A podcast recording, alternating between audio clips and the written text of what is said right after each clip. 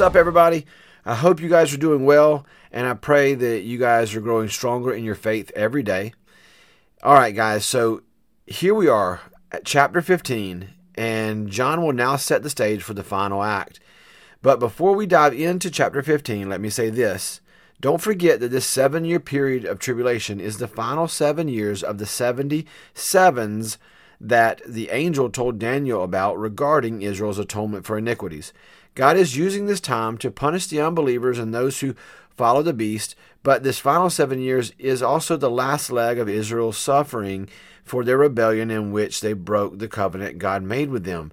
With the final judgment poured out, Israel's atonement under the old covenant will be complete, just as God promised. We will come back to more on that later, though.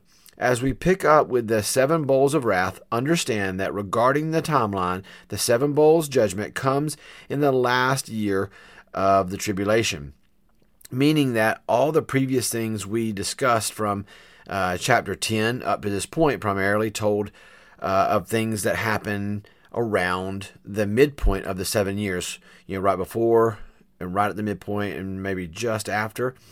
You know, then we jump ahead to the last year where God pours out the seven bowls of wrath and brings his judgment to completion.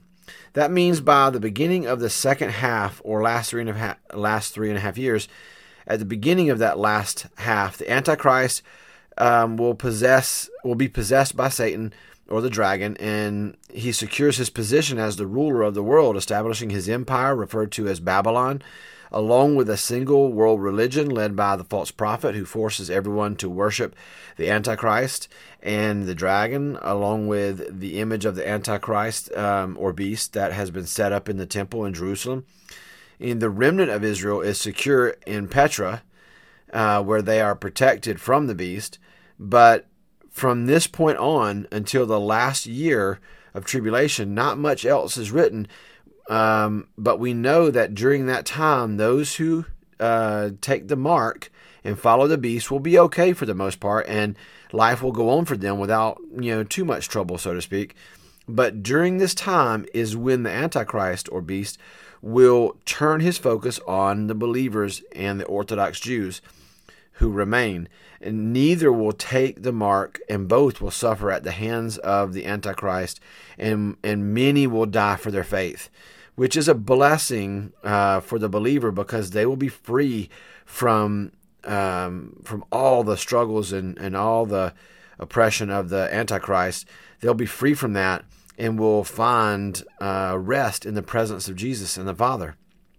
Now, today we take a look at chapter 15 where we see John describe another sign that he sees in heaven.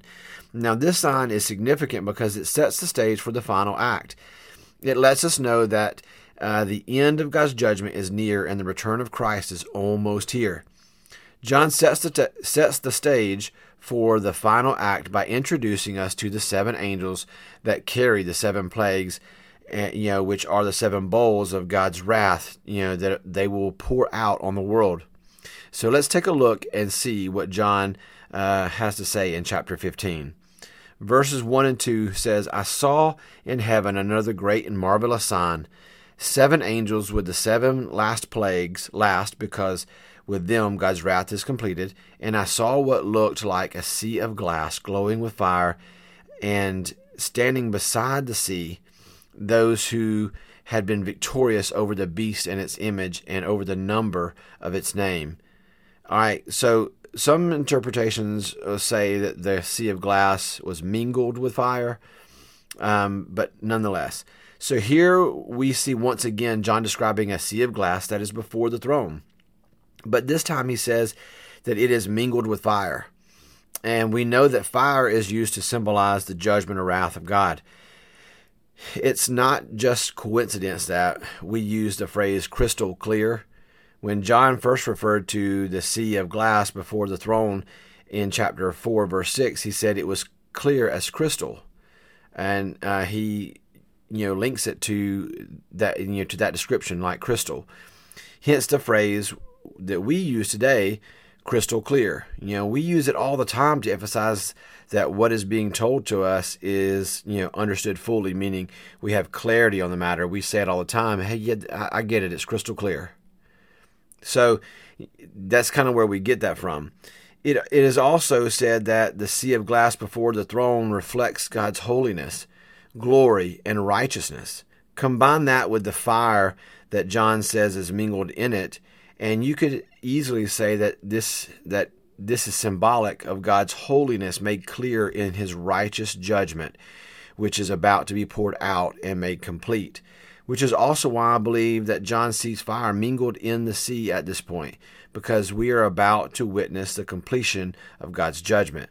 Also, I believe the description of the sea of glass mingled with fire represents God's holiness made clear through his righteous judgment because the song that is sang by the victors mentioned in verses 2 or mentioned in verse 2 support it and they are you know it says that they're standing next to the sea of glass mingled with fire so let's take a look at the rest of verse 2 through 4 they held harps given to them by God and sang the song of God's servant Moses and of the Lamb.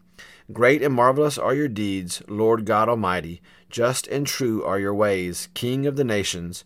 Who will not fear you, Lord, and bring glory to your name?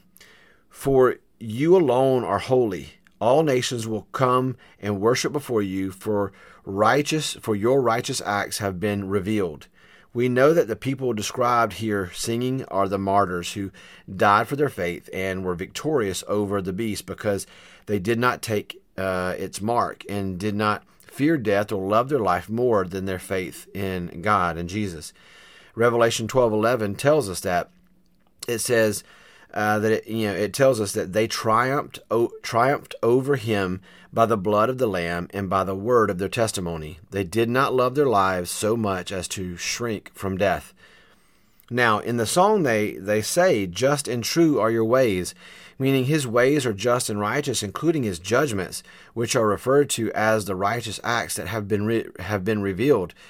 Uh, couple the words of that song being sang by the martyrs who are standing next to the sea of glass mingled with fire, and you begin to see the full picture of what John is saying here.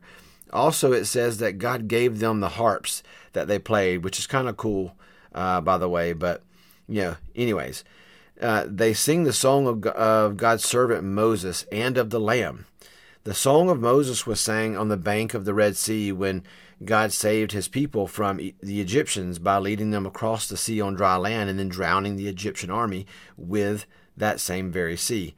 So God saved his people, then destroyed their enemy, just like what God has done here.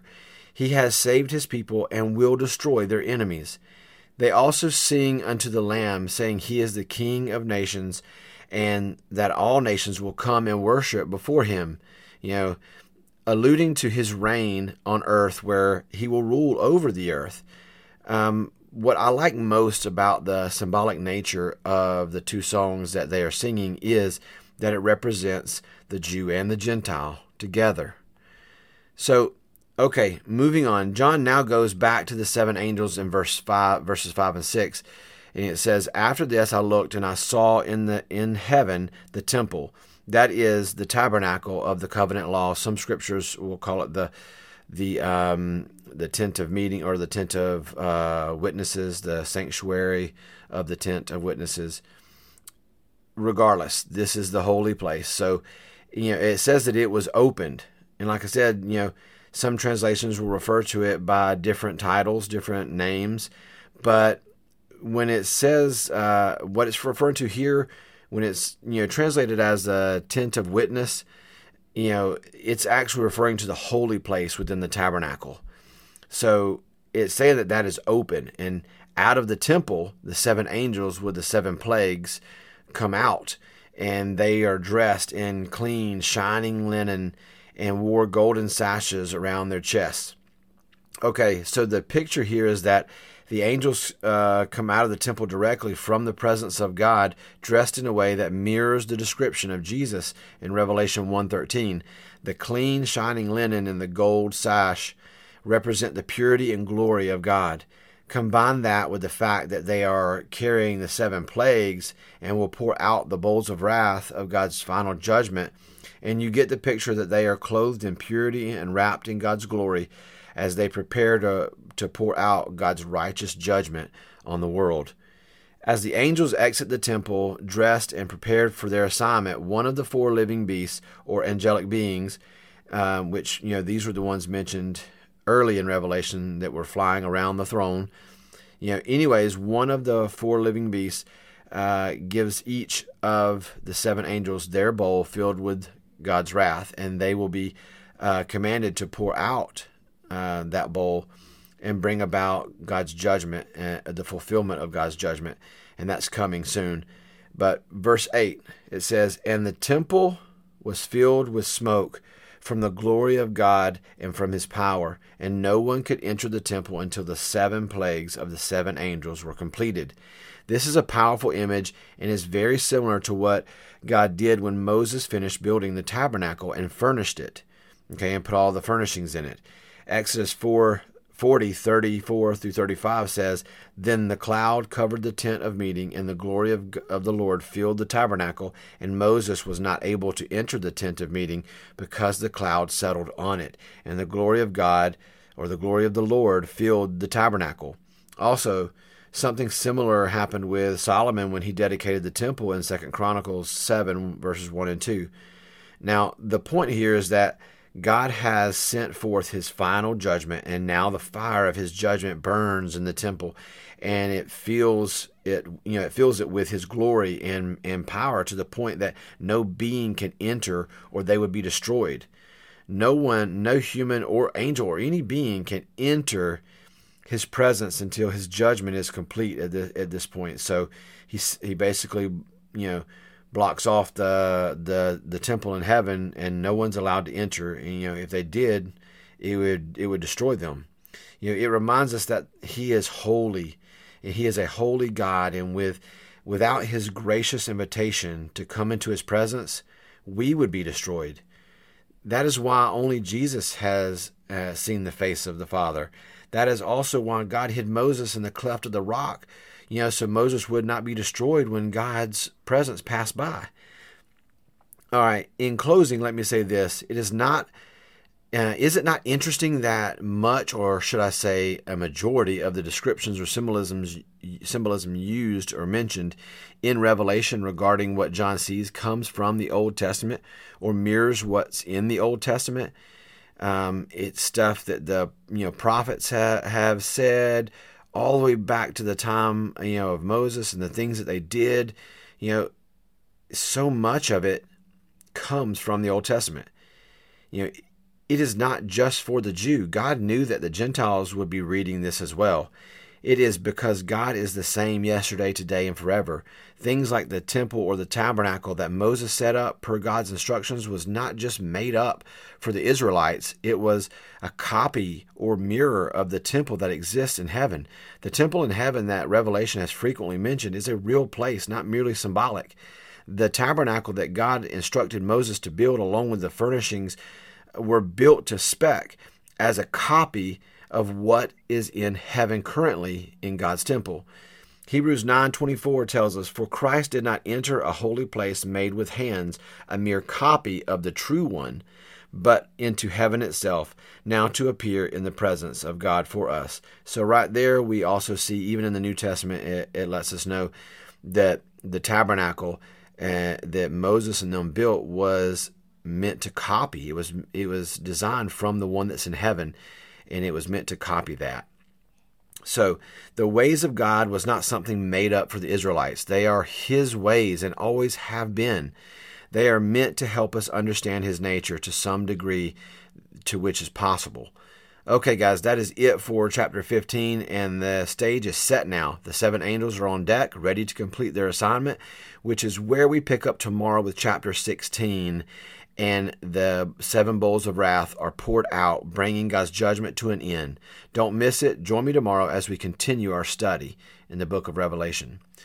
God, you are truly amazing, and the more I dig into your word, the more I see your mercy and grace. From the very beginning, you have always extended mercy and grace. Even in your discipline, you withheld the full force of your wrath. And even when mankind seemed to be lost, to be a lost cause. In the days of Noah, you extended an olive branch of your mercy and found one man through which mankind could continue. And when mankind had no way to reconcile themselves unto you and be free from the bondage of sin, you sent your son. And like an olive branch, you, you extended another olive branch through him, you know, and you showed your mercy once more, allowing your son to come and be the lamb that was slain before the before the world. You allowed him to carry the weight of our punishment. And through his blood, through the blood of the lamb, we are redeemed and made righteous before you. God, you are just in your ways and righteous in your judgments, and we are blessed to be a child of the Most High God, redeemed by the blood of the Lamb. Amen.